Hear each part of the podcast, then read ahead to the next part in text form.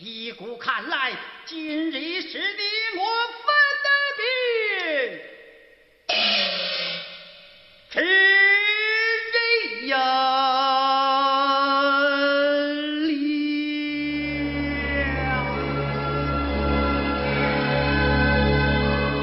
的，一九九三年五月。当电影《霸王别姬》的最后一个镜头在戛纳电影节首映式的银幕上消失的时候，全体观影人员起立致敬，雷鸣般的掌声持续了十余分钟，这在戛纳电影节的历史上实属罕见。在随后的角逐中，《霸王别姬》击败同时参展的二十三部作品。一举夺得戛纳电影节最高奖项金棕榈奖。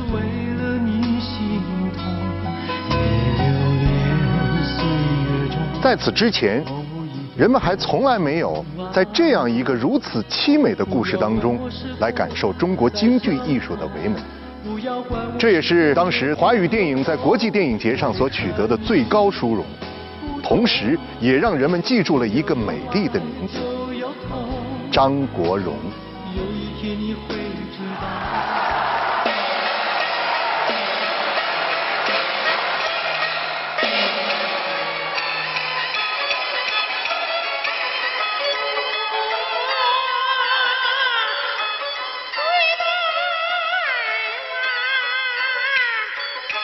一九九三年，由于在电影《霸王别姬》中出色饰演京剧名伶陈蝶衣一角。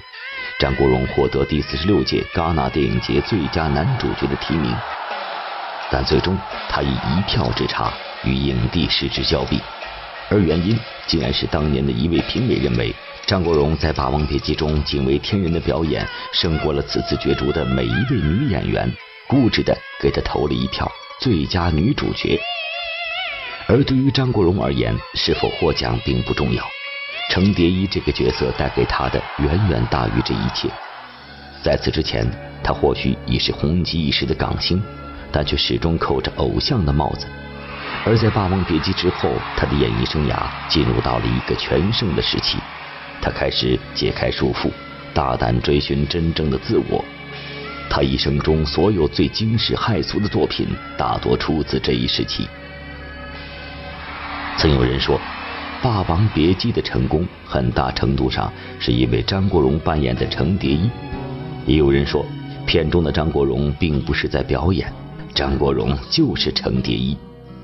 电影中，张国荣将程蝶衣这个特立独行却不被世人接受的京剧名角展现的淋漓尽致，仿若浑然一体。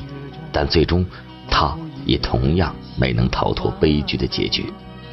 不要问我是否再相逢，不要管我是否言不由衷。为何你？戏里，在历经种种磨难坎坷，与师兄分别十一年之后再同台时，程蝶衣假戏真做，以一种极端卑劣的方式结束了自己的生命。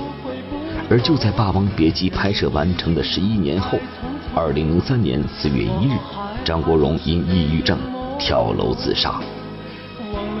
曾经获得第四十六届戛纳影帝提名的他，以一种同样极端卑劣的方式结束了自己的生命，享年四十六岁。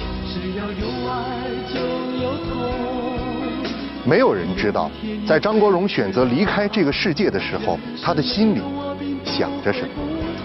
毋庸置疑，《霸王别姬》这部电影在张国荣的人生轨迹中留下了浓墨重彩的一笔。影片中他所扮演的程蝶衣和他本人分开重叠，重叠分开，以至于在他身后，人们不禁慨叹：那些桥段，那些台词，仿佛是一语成谶。那么，《霸王别姬》究竟隐藏了怎样一些关于张国荣的密码？而《霸王别姬》的戏里戏外，又为何成为他一生中最难忘的时光？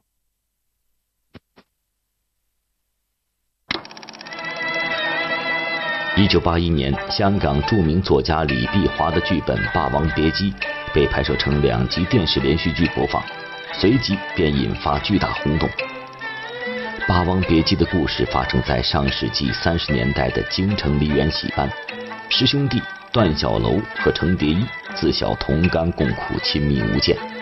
一出《霸王别姬》成就了两人京城名角的地位，但造化弄人，反串旦角的师弟程蝶衣始终无法从戏里抽离，一生苦苦依恋师兄段小楼。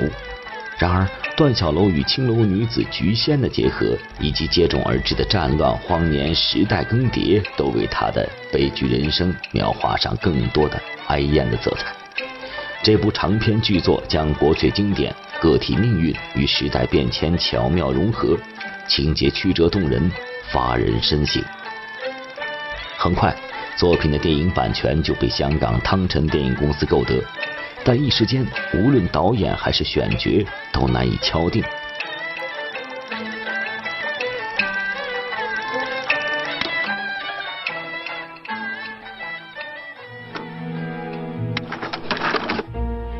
一九九一年。香港汤臣电影公司董事长徐峰与大陆知名导演陈凯歌开始着手制作这部史诗大戏《霸王别姬》。对于其中最具矛盾和看点的人物京剧名伶程蝶衣这一角色，原著作者李碧华推荐了当下香港最炙手可热的人气偶像张国荣。得知此事。张国荣立刻表示出了希望参演的热情，他对程蝶衣这个人物十分着迷。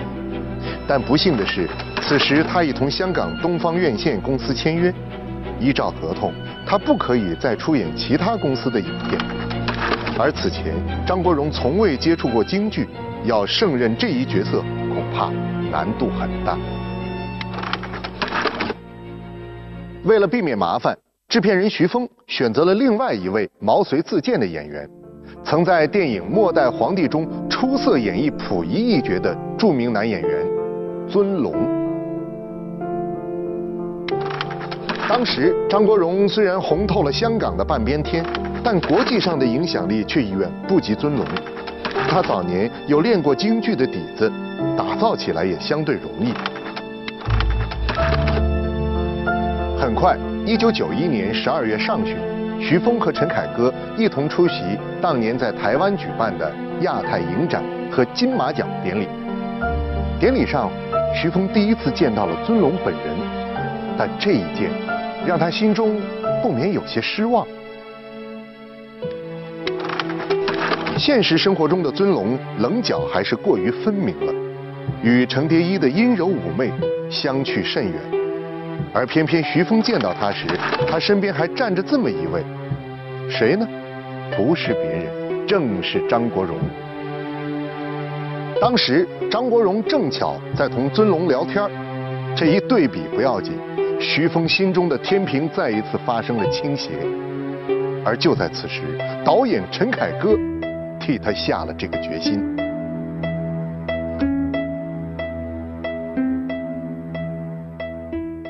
事实上，此前陈凯歌也十分犹豫程蝶衣的人选，直到有人给他看了1992年1月出版的《香港号外》杂志，在这一期的杂志上，为了纪念京剧大师梅兰芳，也为了弥补自己可能无法出演程蝶衣的遗憾，张国荣以京剧《齐双会》为主题，拍摄了一组反串旦角的大片。得知我们要做一系列张国荣的纪念节目。我们栏目的热心观众张国荣先生的忠实粉丝张晶，特意为我们提供了他珍藏的这一套齐双会的老照片，我们一起来看一下。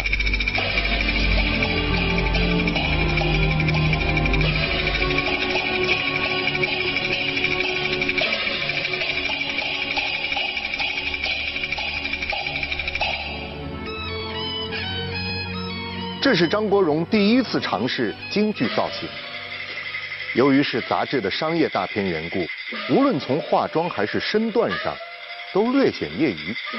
但尽管如此，张国荣眉目之间传递出来的那种忧郁的神情，还是一瞬间就抓住了陈凯歌的心。此时此刻，什么合约问题，什么有没有京剧功底，都不重要。在陈凯歌的心里，只有一个念头。那就是程蝶衣必须是张国荣。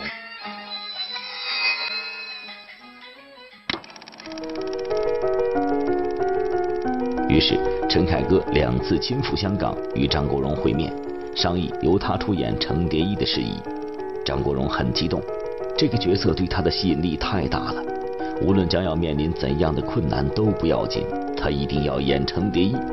此时尊龙由于一些额外要求没能得到汤臣公司的满足，退出了这次的角逐。但张国荣的合约还是个大问题。可让他和陈凯歌都没想到的是，得知此事，张国荣所在的东方院线电影公司老板黄百鸣非常支持。黄百鸣深知张国荣是难得的人才，不该屈没在所谓偶像的屏障之下，而《霸王别姬》正是他施展才华的绝佳机遇，会成为他一生的代表作品。为此，黄百鸣亲自出马为张国荣解决合约问题。并多番鼓励他一定要认真演好这个角色。一九九二年二月，在黄百鸣的协调下，张国荣为《霸王别姬》与汤臣电影公司签下了约半年的合约。继而，他只身北上，秘密前往北京试造型。张国荣要来了，北京的剧组班底很紧张。担纲这次电影化妆师的著名京剧小生、京剧化妆师宋小川更紧张。这么炙手可热的香港明星，会不会不好接触？会不会另有什么特殊要求？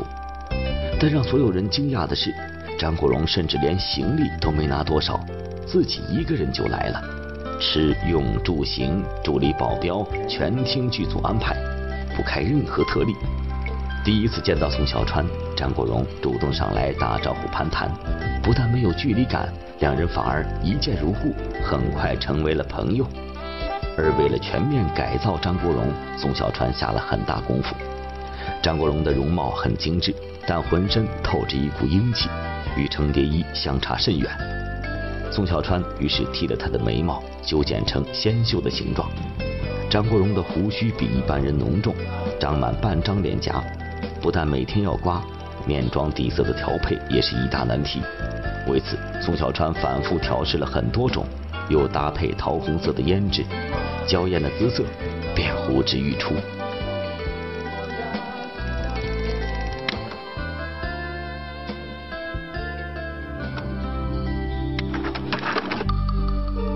这一天，当扮上戏装的张国荣出现在众人面前时，所有人的眼睛都看直了，那个情景，导演陈凯歌至今都忘不了。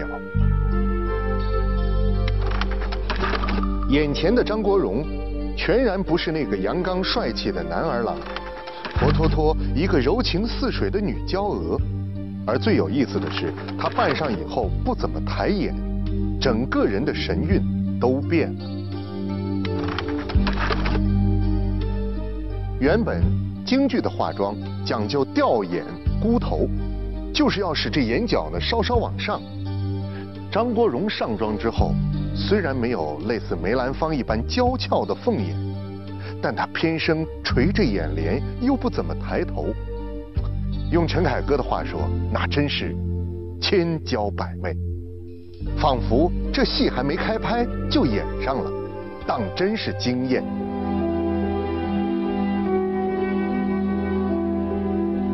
惊艳，这几乎是所有看过张国荣戏装扮相的人的共同感受。那些细碎的装饰、豪华的服装，还有浓重的粉黛，在张国荣的身上唯美到了极致。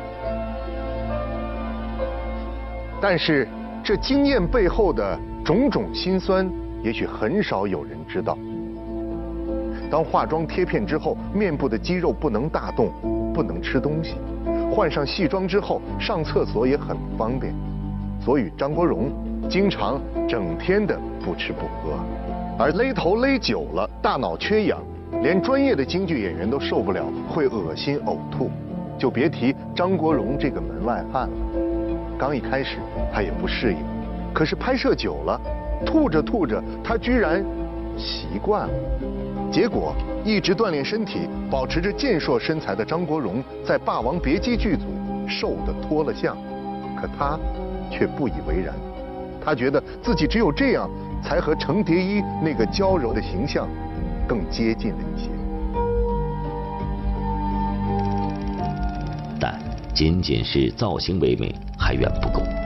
由于影片需要同期原声，而《霸王别姬》的故事又发生在三十年代的北京，这就要求演员不但要讲流利的普通话，更要带有地道的京味儿。你们算是赶上了！为此，张国荣专门提前三个月来到北京学习普通话。同时，著名京剧表演艺术家史彦生、张曼玲夫妇受邀成为影片的顾问兼京剧指导。专门训练张国荣的手、眼、身、法、步。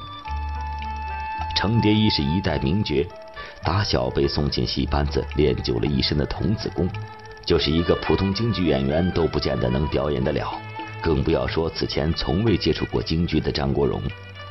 那么，他究竟该如何承担这样一个名角的绝代风姿呢？一九九二年三月初的一天，北京王府饭店的大堂内。张国荣早早恭候在此，等待老师史彦生、张曼玲夫妇的到来。这是他第一次拜师学戏，心下既兴奋又紧张。然而，若说徒弟害怕师傅挑眼，不肯教也就罢了，此时的张国荣恐怕想不到，他的师傅们比他还要紧张。当时，张国荣在香港已经很红了，要教一个这么大的大腕儿。张曼玲夫妇的心里也很没底儿。那我当时就有一个想法，互相尊重，嗯，一个真诚的态度。车把我们送到这个王府饭店门口，他已经在大厅等候。当时我印象很深，他穿了一个呃皮夹克。我当时看见他，我也很拘谨，他更拘谨。第一句就是张老师，嗯过来拥抱，所以我马上把那原来那种想法呀，就讲了。就这样，初次见面，短短几秒，一个礼貌的问候，一个温暖的拥抱，师徒三人之间原本那些个顾虑，顷刻间就被打消了。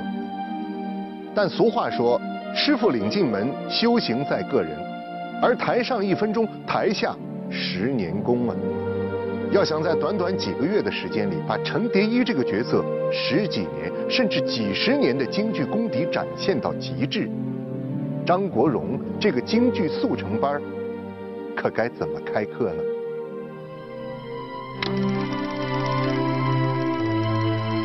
当时时间十分紧迫，张曼玲夫妇就根据电影进程的需要备课。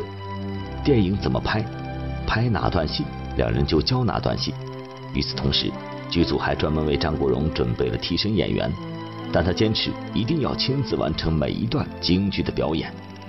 他感兴趣极了，他马上他就觉得，他就你一教他一些个程式化的一些个动作，他嫌神，他用神气来领会你的动作。他背着斗篷，那扶着剑，这拉着山洞这些东西，哎呀，不得了，嗯，那非常非常非常到位。我们京剧讲啊，神韵，所以他就给你做的特别的妙，他就是神韵给你，他的悟性太高了。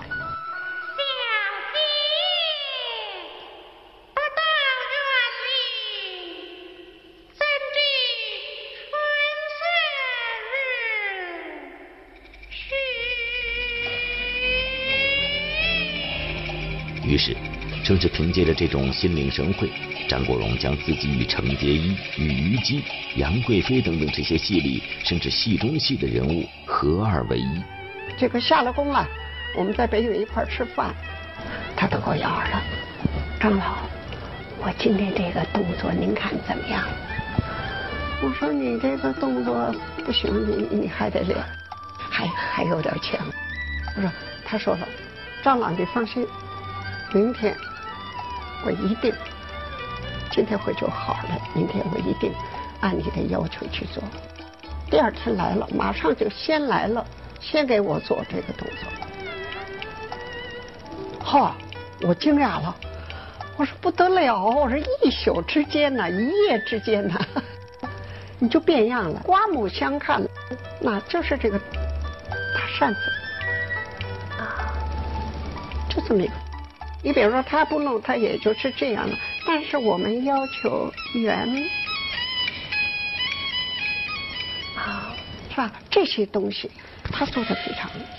采访中，张曼玲所提到的这段经典的曲目《贵妃醉酒》，一般都是由具备武功底子的刀马旦硬功，学习多年的普通旦角都不一定拿得下来。但张国荣却愣是凭着自己的天资和努力，刻下了所有高难度的身法动作，整场戏一气呵成演下来，让当时所有专业京剧演员都叹为观止，仿佛戏里那个绝世名伶程蝶衣就在眼前，但张国荣却并未因此而自满懈怠。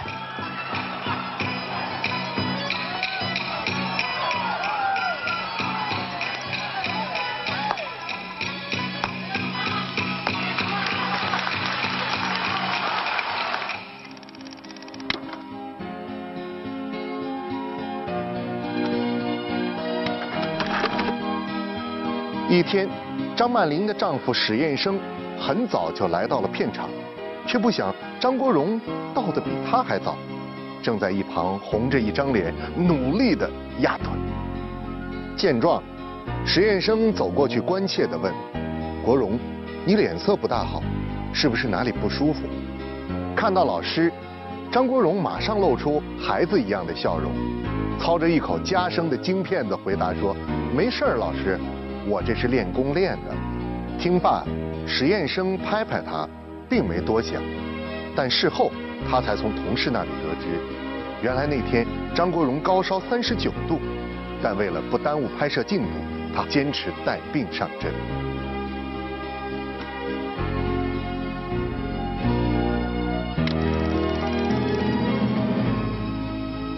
但是，所有的这些辛苦都是旁人眼中的。在张国荣看来，这一切并不是忘我的投入，反而是一种对自我的追寻。张国荣演那个戏的时候是过瘾，嗯，他生活当中都变，呃，就是刚认识是不那样，就是演着演着，生活当中也变成那样，是慢慢的，就是生活当中也这样，手势啊什么的，那个说话神态啊，全成那样了，所以我们都躲着他。袁四爷今个来捧场了。整部影片，张丰毅最为印象深刻的就是师兄弟二人结束演出，在后台打闹的一场戏。没他四爷的捧场，咱在北平也照唱照红。那你也悠着点没事到了坎节上，我俩手轮着撑在腰里，帮着提气。这儿，婆的。据他回忆。当时张国荣的手一搭上他的腰，他的汗毛都要立起来了。而当两人四目相对，张国荣的眼神真会让人有一种如同过电的感觉。那一瞬间，张国荣、程蝶衣仿佛是重叠的。而事实上，整部影片中的张国荣与程蝶衣又何尝不是重叠的？张国荣钟爱这个角色，爱他的特立独行，爱他的敢爱敢恨。在程蝶衣的身上，张国荣仿佛看到了自己，一个只有他才清楚的自己。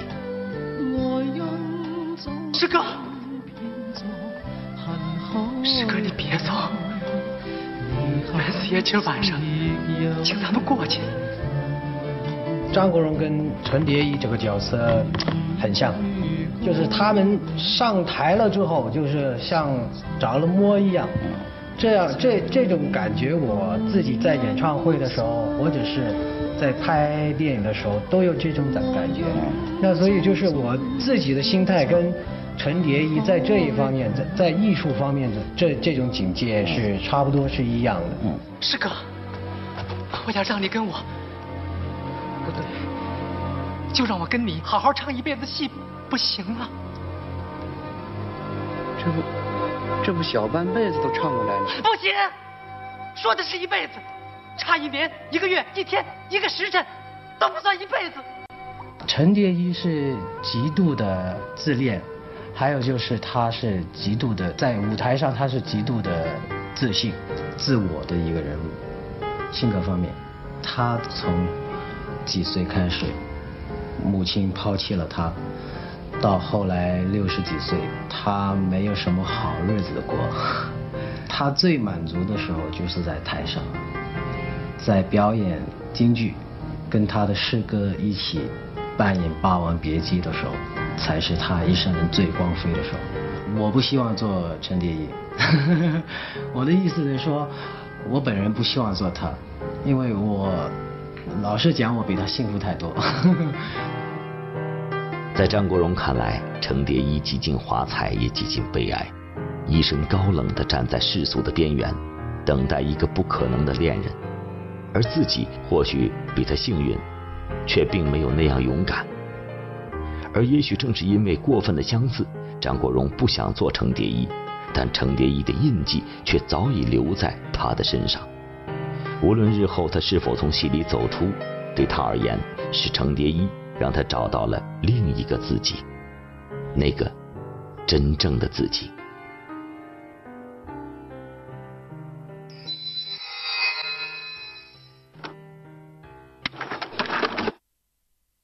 当时拍戏的间歇，巩俐和张丰毅很想带着张国荣去北京的名胜古迹转转。一向爱玩的张国荣听了，别提有多心动。但为了潜心修炼程蝶衣阴柔忧郁的性格，张国荣还是婉拒了。六个月里，他几乎是片场和公寓两点一线的生活。直到电影杀青，他才在两位伙伴的带领下游玩了北京。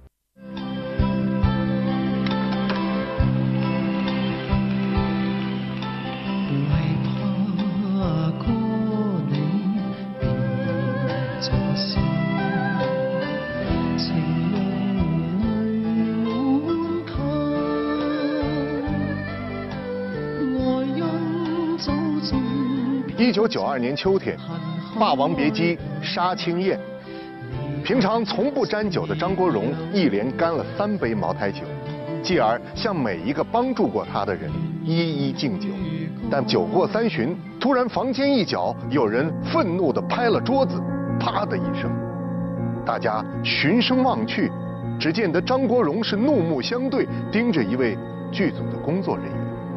现场的气氛顿时变得紧张了起来。原来，在剧组里给张国荣梳头的是国家京剧院的一位女演员，她的丈夫也是唱京戏的，平常呢在剧组帮忙。这个人脾气十分暴躁，稍有不对就对自己的妻子动手。这件事传到了张国荣的耳朵里，在杀青宴这天，看到夫妻二人来敬酒，张国荣一拍桌子站起来，对着那位丈夫。哥们儿，你听好，你要是再敢打他，我就叫香港的朋友们来收拾你。所有人都惊呆了，眼前这个张国荣和平日里温文尔雅，甚至为了给角色找感觉有点女里女气的张国荣，判若两人。张国荣的眼神让那位女演员的丈夫吓坏了，只能结结巴巴地说：“兄弟，有话好说。”后来啊。张国荣还专门托人去打听过，这夫妻俩人呢，果真从那以后就再没有吵过架。而张国荣的这一义举，在当年和他共事的朋友圈子当中，也被津津乐道了很多年。看过《霸王别姬》的观众都不会忘记，戏里的程蝶衣虽然看似琐碎计较，但却心地善良、有情有义；而戏外的张国荣虽儒雅温和。但同样敢为朋友两肋插刀。杀青宴那天，张国荣破天荒的喝了很多酒。一旁的巩俐看着心疼，劝他少喝，说来日总还要相聚。但张国荣却摇摇头说，往后就再寻不到这份心情了。结果当晚回到酒店，张国荣就翻江倒海吐了一整夜。但对他来说，这样的一醉很畅快。这一段经历带给他太多太多，在这里的一切都是难得的缘分。尽管之后大家各自奔忙天南海北，但张国荣的心却没从这里离开过。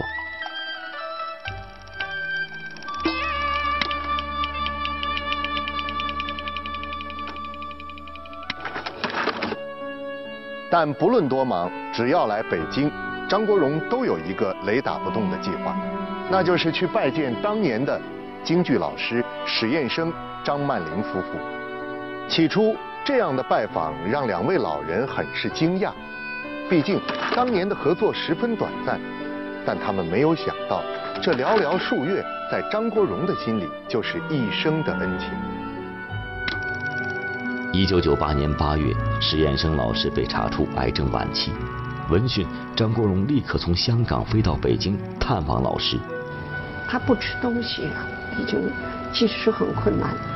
他就跟他开玩笑：“石老头，你跟我一块儿吃。”给他盛的那个，做了一个很简单一个鸡蛋羹，咱俩一人一半，你吃一口，我吃一口，看他俩谁吃的多，就哄我这个老伴儿吃饭。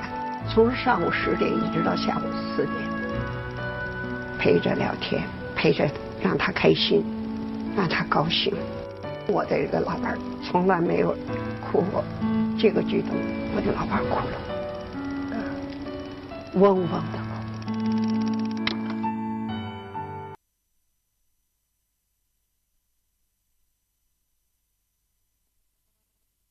那天，张国荣从老师家出来。默默地从兜里掏出三张纸，烧了。陪同一起的宋小川一问才知道，按照香港当地的风俗讲究，那一年张国荣大约不宜探病。但为了宽慰老师，他还是来了。而那一次六小时的陪伴，则成了张国荣与恩师的最后一面。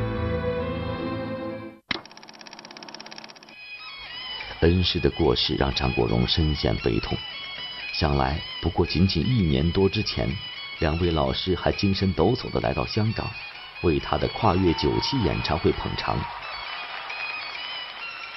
当年，张国荣将《霸王别姬》里的小演员们都请到了演唱会现场。阔别歌坛多年的他，重又唱起影片的主题曲《当爱已成往事》。依然将你放在我心中，总是容易被往事打动，总是为了你心。或许对于很多人来讲，《霸王别姬》已成为往事，但对张国荣来说，往事一如昨天。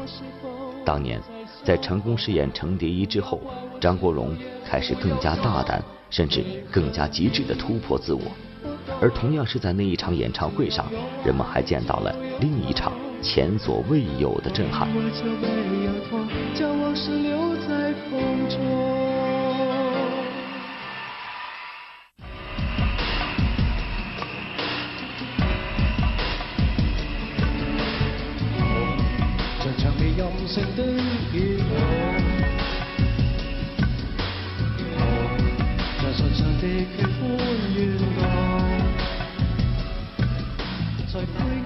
跨越九七演唱会上的红是张国荣最为经典的一场表演。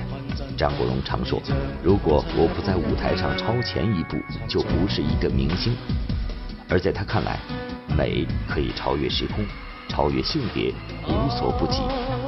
他渴望把这种震撼传递给观众。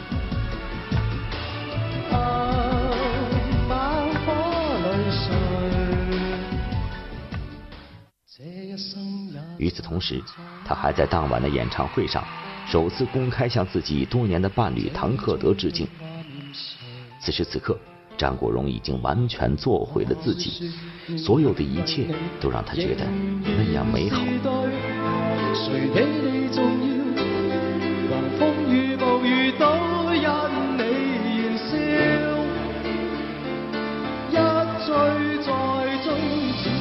但不幸的是，这种完全释放自我的追求，以及大胆公开恋情，既让他赢得了喝彩，也让他背负上骂名。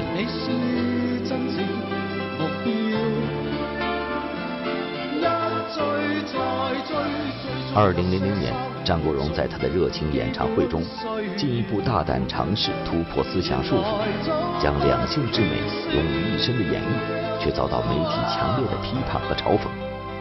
这些声音时时充斥在追求完美的张国荣耳畔，成为一颗精神上的定时炸弹。二零零二年，在完成电影《异度空间》之后，张国荣陷入抑郁症的深渊。一年的时间里，和他的很多好友一样，宋小川、张曼玲都多次接到他的电话。电话里，张国荣总不住地感叹，当年一起合作《霸王别姬》时的那种意气风发。